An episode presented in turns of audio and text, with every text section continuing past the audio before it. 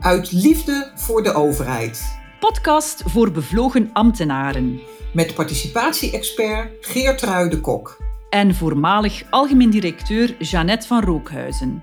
Dit is een solo-aflevering van Geert de Kok. Veel luisterplezier.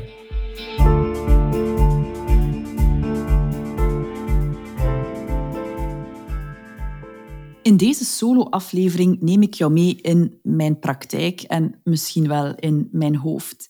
Ik wil het vandaag hebben over zelfleiderschap, leiderschap en waarom het zo goed is dat het af en toe eens schuurt. Eerst en vooral zelfleiderschap. Wat versta ik onder zelfleiderschap?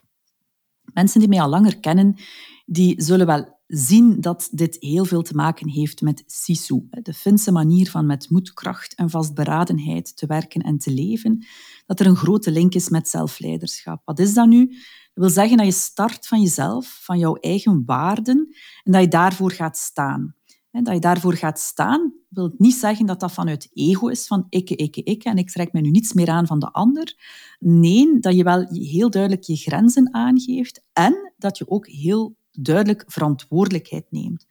Dat je daar met een mildheid voor jezelf naar kan gaan kijken. Dat je beseft dat je ook blinde vlekken hebt. Dat jij het niet allemaal aan het rechte eind hebt. Maar dat je gewoon dat je de dingen doet omdat je die doet hoe dat je zijt, hoe dat je in elkaar zit.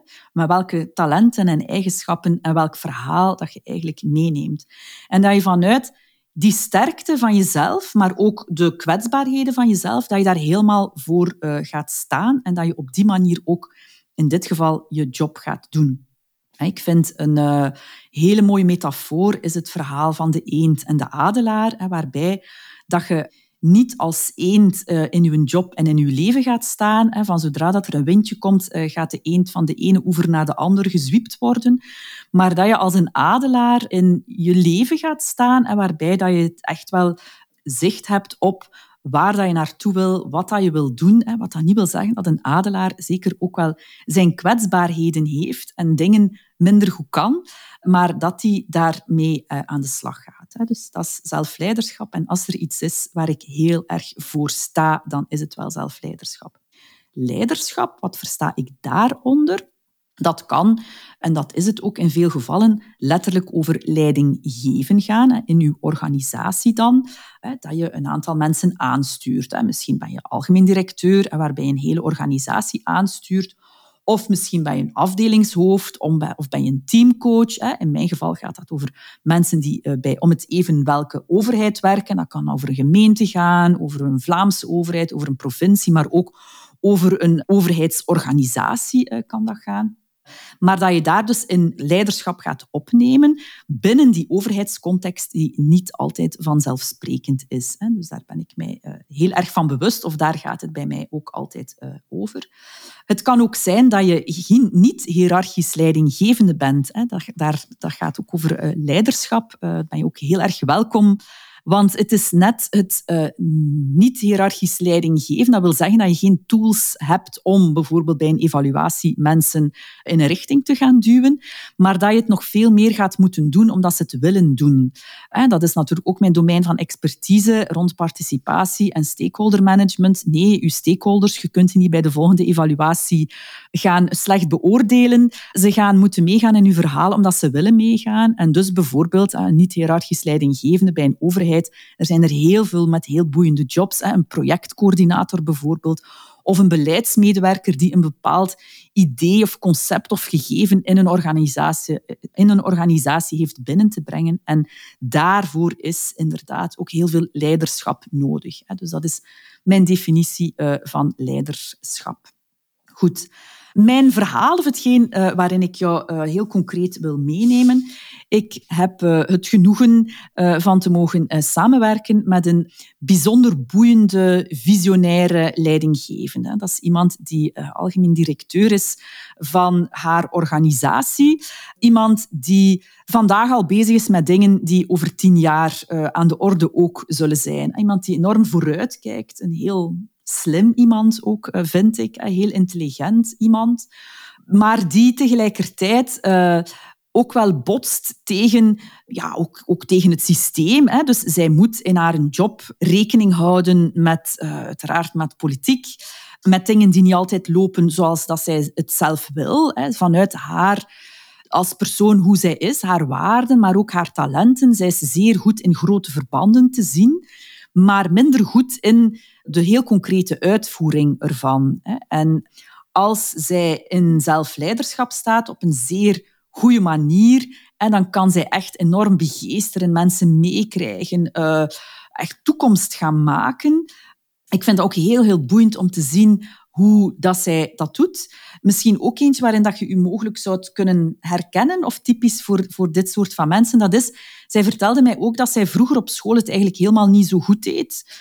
Dat, omdat zij gewoon anders in elkaar zit en anders denkt. Het was gewoon te saai op school. Of het was te uitvoerend, zal ik maar zeggen, op school. Maar hoe verder zij kwam, hoe vlotter het allemaal ging en hoe meer haar grote verbanden echt ook wel nuttig waren. Laten we zeggen dat, iemand, dat mensen zijn met zeer veel 21st century skills, om het zo uh, uit te drukken, en die al dingen kunnen die in de toekomst gaan nodig zijn.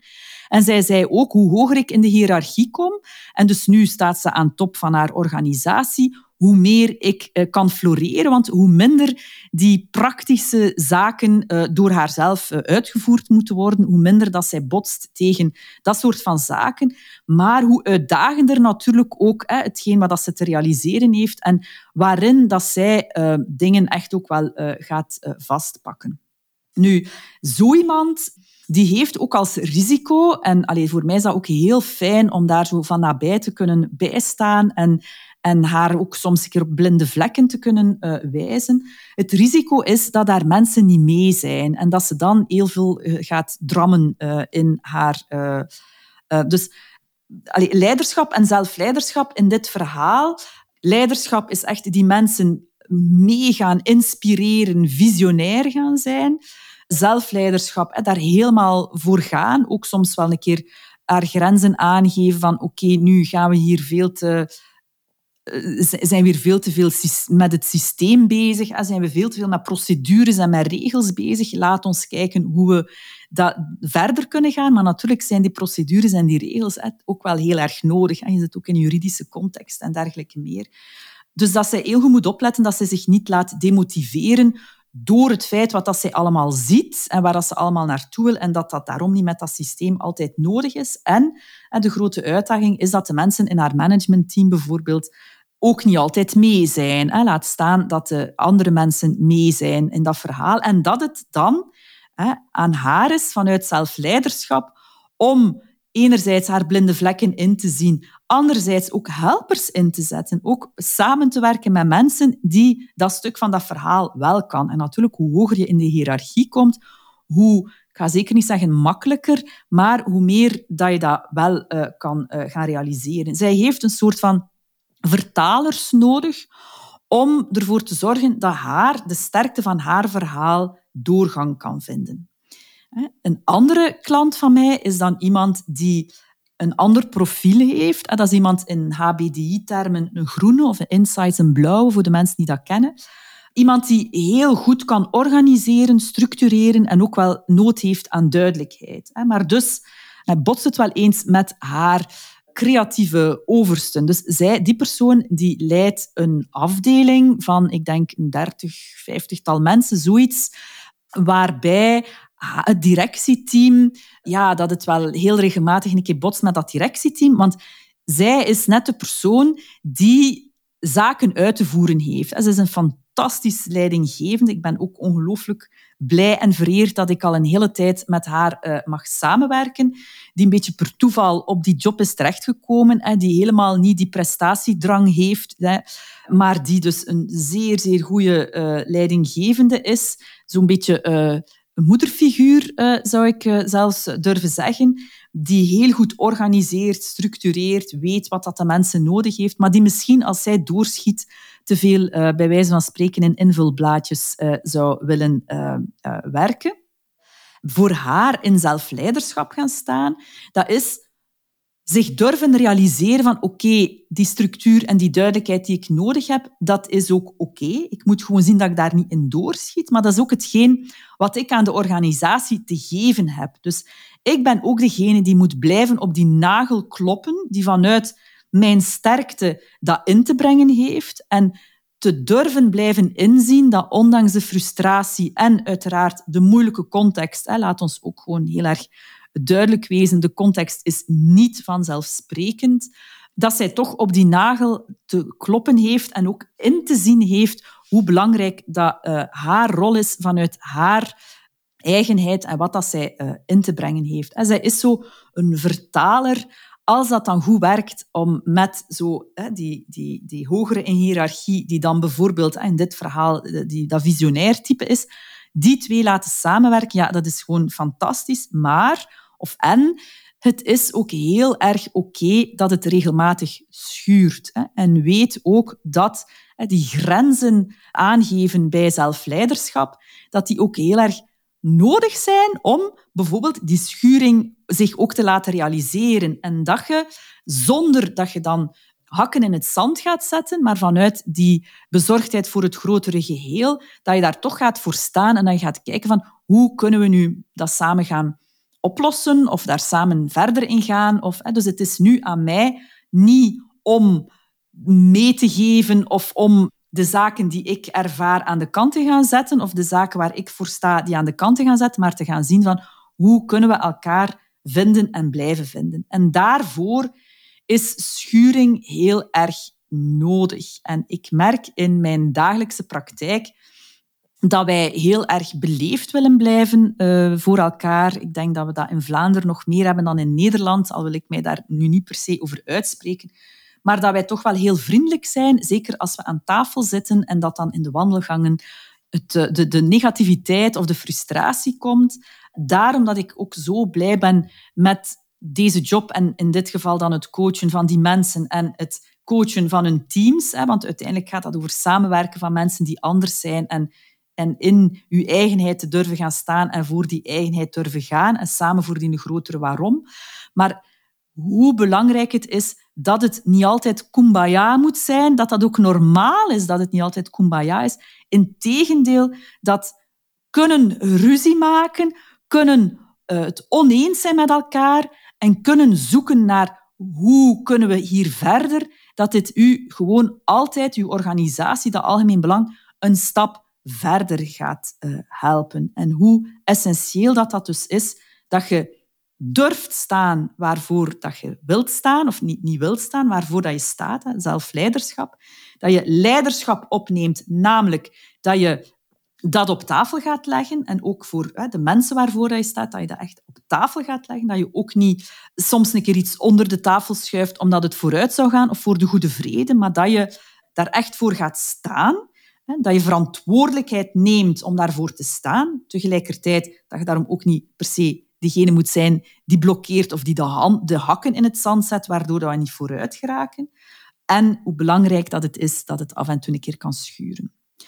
Dat is mijn boodschap. Het is voor mij ook vaak uitdagend om zo in die schurende omgevingen terecht te komen en ervoor te zorgen dat uit dat schuren dat daar lessen uitgetrokken worden. Het is soms ook heel erg nodig dat het een keer botst, omdat het dan een keer zou kunnen ontploffen en dat er een nieuwe orde uh, gevonden kan worden. Dus dat is ook een belangrijke.